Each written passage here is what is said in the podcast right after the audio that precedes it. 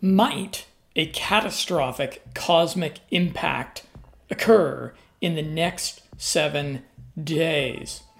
I certainly hope not, but if deep impact in real life were to happen in our lifetimes, I'd bet on the next seven days. I'll explain why here. So, in this video, I'm going to switch things up a bit and I'm going to draw connections in between astronomy, history, philosophy, and mindset.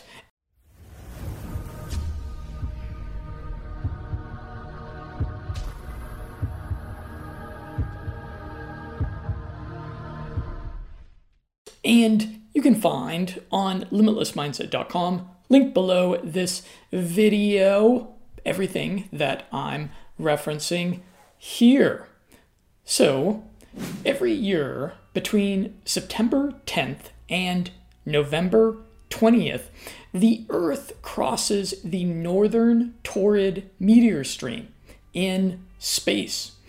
During this time, astronomers sleep fitfully, as all 7 billion of us are metaphorically dashing blindfolded across a four lane highway. Usually, the Taurid crossing is uneventful and merely a good time to have a nocturnal picnic and enjoy the meteor show. But space is not a friendly place.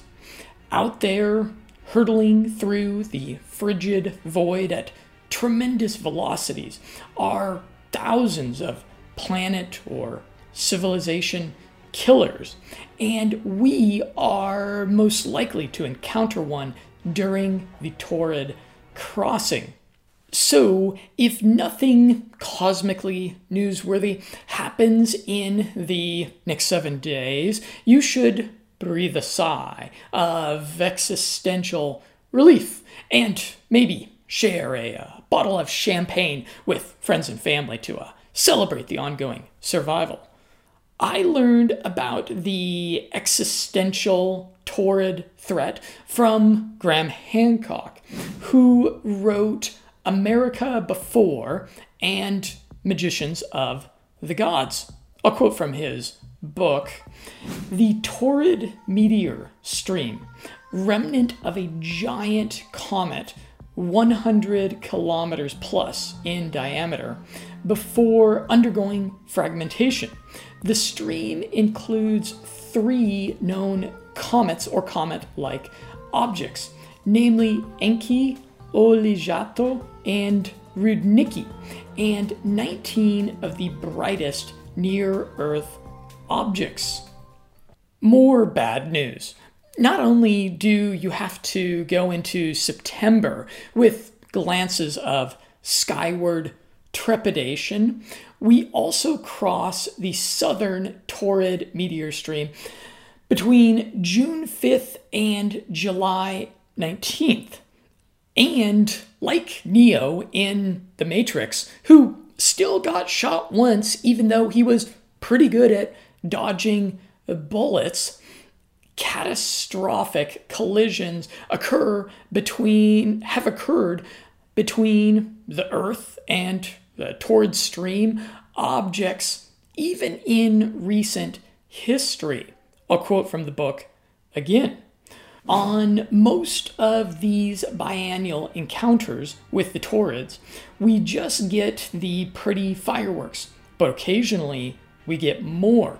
On June 30th, 1908, for example, an object thought to have fallen out of the Taurid meteor stream and estimated to be somewhere between 60 and 190 meters in diameter penetrated Earth's atmosphere.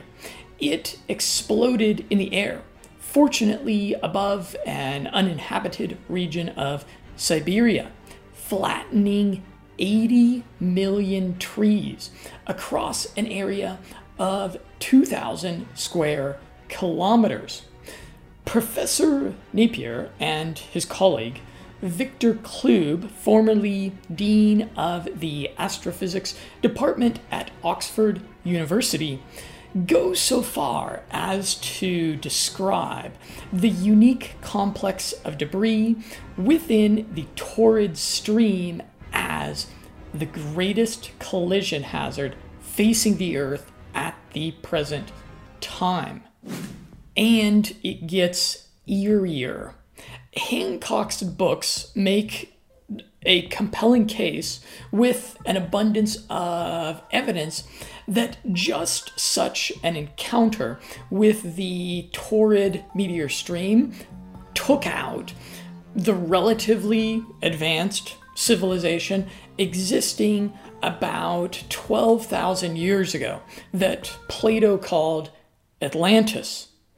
An extraordinary claim I know.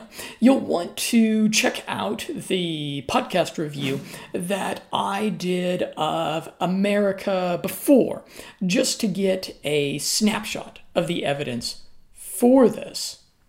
Spoiler alert the conclusion reached in Hancock's other book, Magicians of the Gods, is that our civilization is in grave danger of being destroyed by the same comet or the same comet field or asteroids that destroyed Atlantis. We live in an astronomically notable time where, from our perspective, the Milky Way galaxy has two gates on either side. And our summer solstice points at the nuclear bulge in the center of the galaxy. And the really eerie, odd thing is that the megaliths, the art on the megaliths there in Göbekli Tepe, Turkey, they seem to be pointing at our time specifically the years 1960 through 2040. A quote from the book again. It is therefore strange and somewhat eerie to find the solar and astronomical coordinates of the exact same 80 year window between 1960 and 2040 prophesized by the Maya to mark a turning point in human history, carved in high relief on a 12,000 year old pillar in Göbekli Tepe in far off Turkey. He goes on, some suspect that the return of the phoenix will take place in our time indeed by or before the year 2040. And there is a danger that one of the objects in its debris stream may be as much as 30 kilometers, that's over 18 miles in diameter. A collision with such a large cometary fragment would, at the very least, mean the end of civilization as we know it, and perhaps even the end of all human life on this planet. So you can see how I arrive at my speculation about the next seven days. We're living in astronomically interesting times, and in this year, it really feels like our civilization is facing some sort of judgment for its folly and deserving of bad times that will hopefully breed stronger men. So I really would not be that surprised if this is the year that our astronomical, astronomical in proportion, human hubris got a much deserved lesson from the cosmos. If we get past the year 2040, I think with with nothing happening, I think that we can finally regard things like the Mayan 2012 prophecy and Göbekli Tepe's 12,000 year old message. We can finally regard things like this as superstitious flights of fantasy from long dead civilizations that just didn't have the right stuff to cut it in this entropic universe. Perhaps you're saying, Jonathan, you've really jumped the shark. Now, making date specific apocalyptic predictions, I should clarify. I'm not making apocalyptic predictions. Somebody smart said something like, I expect the apocalypse will be long and boring. And I think I'm mostly on board with that. But if deep impact in real life were to happen in our lifetimes, I bet on the next seven days or the next 20 years, give or take. Also, the likelihood of a planet killer coming along in your lifetime is quite low. But what's a lot more likely is something like the Tunguska event that occurred in Siberia a hundred years ago. And if that happened now, it would be an incredible and unprecedented shock to the system. The doomsday preppers who invested their money while everybody was making fun of them in long term food supplies, precious metals, or even cryptocurrency, those people would be doing a lot better than those of us who always just had to have the shiniest, fastest, brand new smartphone. You might say, if deep impact in real life was going to happen, the government would warn us. And I'd respond, why would the government do that? isn't it more likely that in the event of an impending cat- catastrophe, the government would take seemingly nonsensical measures to ensure its own grasp on power? It would do things like constricting freedoms instead of making a big announcement that would freak out billions of people. And what have governments across the globe been doing in response to an invisible threat that's killed relatively few people? My ultimate message here is memento mori. I'll tell you what that means.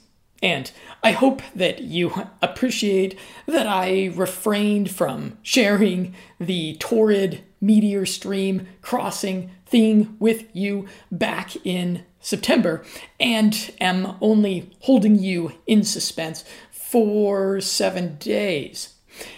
And you might, in response, have this thought. You might say, why would I even worry about this sort of thing? It's not like there's anything I can do about a cosmic impact. For the next few days, I'll suggest that you take a little time to meditate on your death. Memento mori. It means remember death in Latin. Contemplating the inevitable really puts things into perspective. All those things we stress and fret about retreat into the shadows, when we look down the long tunnel of time that leads to a box in the ground. If you're spiritual or religious, death is an exciting and suspenseful end of a chapter, but more importantly, a reason to be a decent human being. Whatever immorality you got away with in this life, you'll face judgment and consequences for in the next. As a theologically adroit Christian, I believe in God's forgiveness, but I also believe that I'll have to answer for the wrong I've done. If you're an atheist, you probably prefer not to deeply contemplate death because few of us possess the fortitude to countenance the utter and complete deletion of ourselves. If you're a transhumanist, you've got to be naively hopeful to believe that science can ultimately rescue you from death. When was the last time that science, with its billions and billions of dollars in funding, even cured a common disease? This great leap into the unknown is inevitable for all of us. Memento Mori. I think of Arminius, who was portrayed in the excellent recent Netflix historical drama series Barbarians, facing the enslavement and eventual annihilation of his people and culture by Rome, he unified the proto German barbarian tribes of Europe to rebel against the most powerful military empire on earth. He gave up a life of relative comfort as a Roman officer and chose the one death on his feet instead of the thousand deaths on his knees. But unlike in Arminius's time, our rulers don't enslave us with shackles. Now they enslave us with comfort. Now, in our time, you don't fight tyranny, oppression, and injustice with swords, pikes, and guns. You fight for freedom by resisting the siren song of comfort. The junk food, the junk entertainment, the junk people, the junk politics, the porn, the time wasting online dating apps, the credit card debt fueled consumerism, the booze, the marijuana. In every domain of life, you fight back by resisting comfort. So, I'll suggest that you futurecast yourself to your last days. Hopefully, that's decades and decades off. Looking back on your life, will you say to yourself, oh boy, I wish I had watched more TV or played more video games. I wish I had spent more time on social media I wish I had gone to more casual dining restaurants, or I wish I had worked more hours so I could always afford that cool new smartphone or television. Of course not. Of course you won't be saying that in your last days, looking back on your life. You'll say something more like, I wish I would have been braver and pushed myself a little further outside my comfort zone. I wish I had gone skydiving. I wish I would have spent more time stopping and smelling the roses. I wish I would have worried less about the silly things. I wish I had made up with that family member I was estranged from all those years. I wish I would have meditated at the beach more at sunrise. I wish I would have spent more time with my family. I wish I would have fought just a little harder for a better world for my children and grandchildren. As a final call to action, unless some sort of nonsensical COVID restrictions would prevent you from doing so, I'd suggest that this week you take 30 or 40 minutes to go meditate in a graveyard. But don't sit in the grass unless you want bugs to crawl up your delectable legs.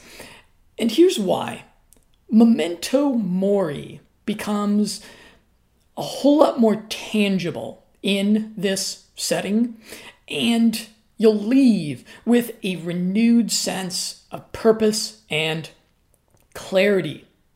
This might be a, a group activity, a thing to do with friends, family, loved ones, if they're up to it.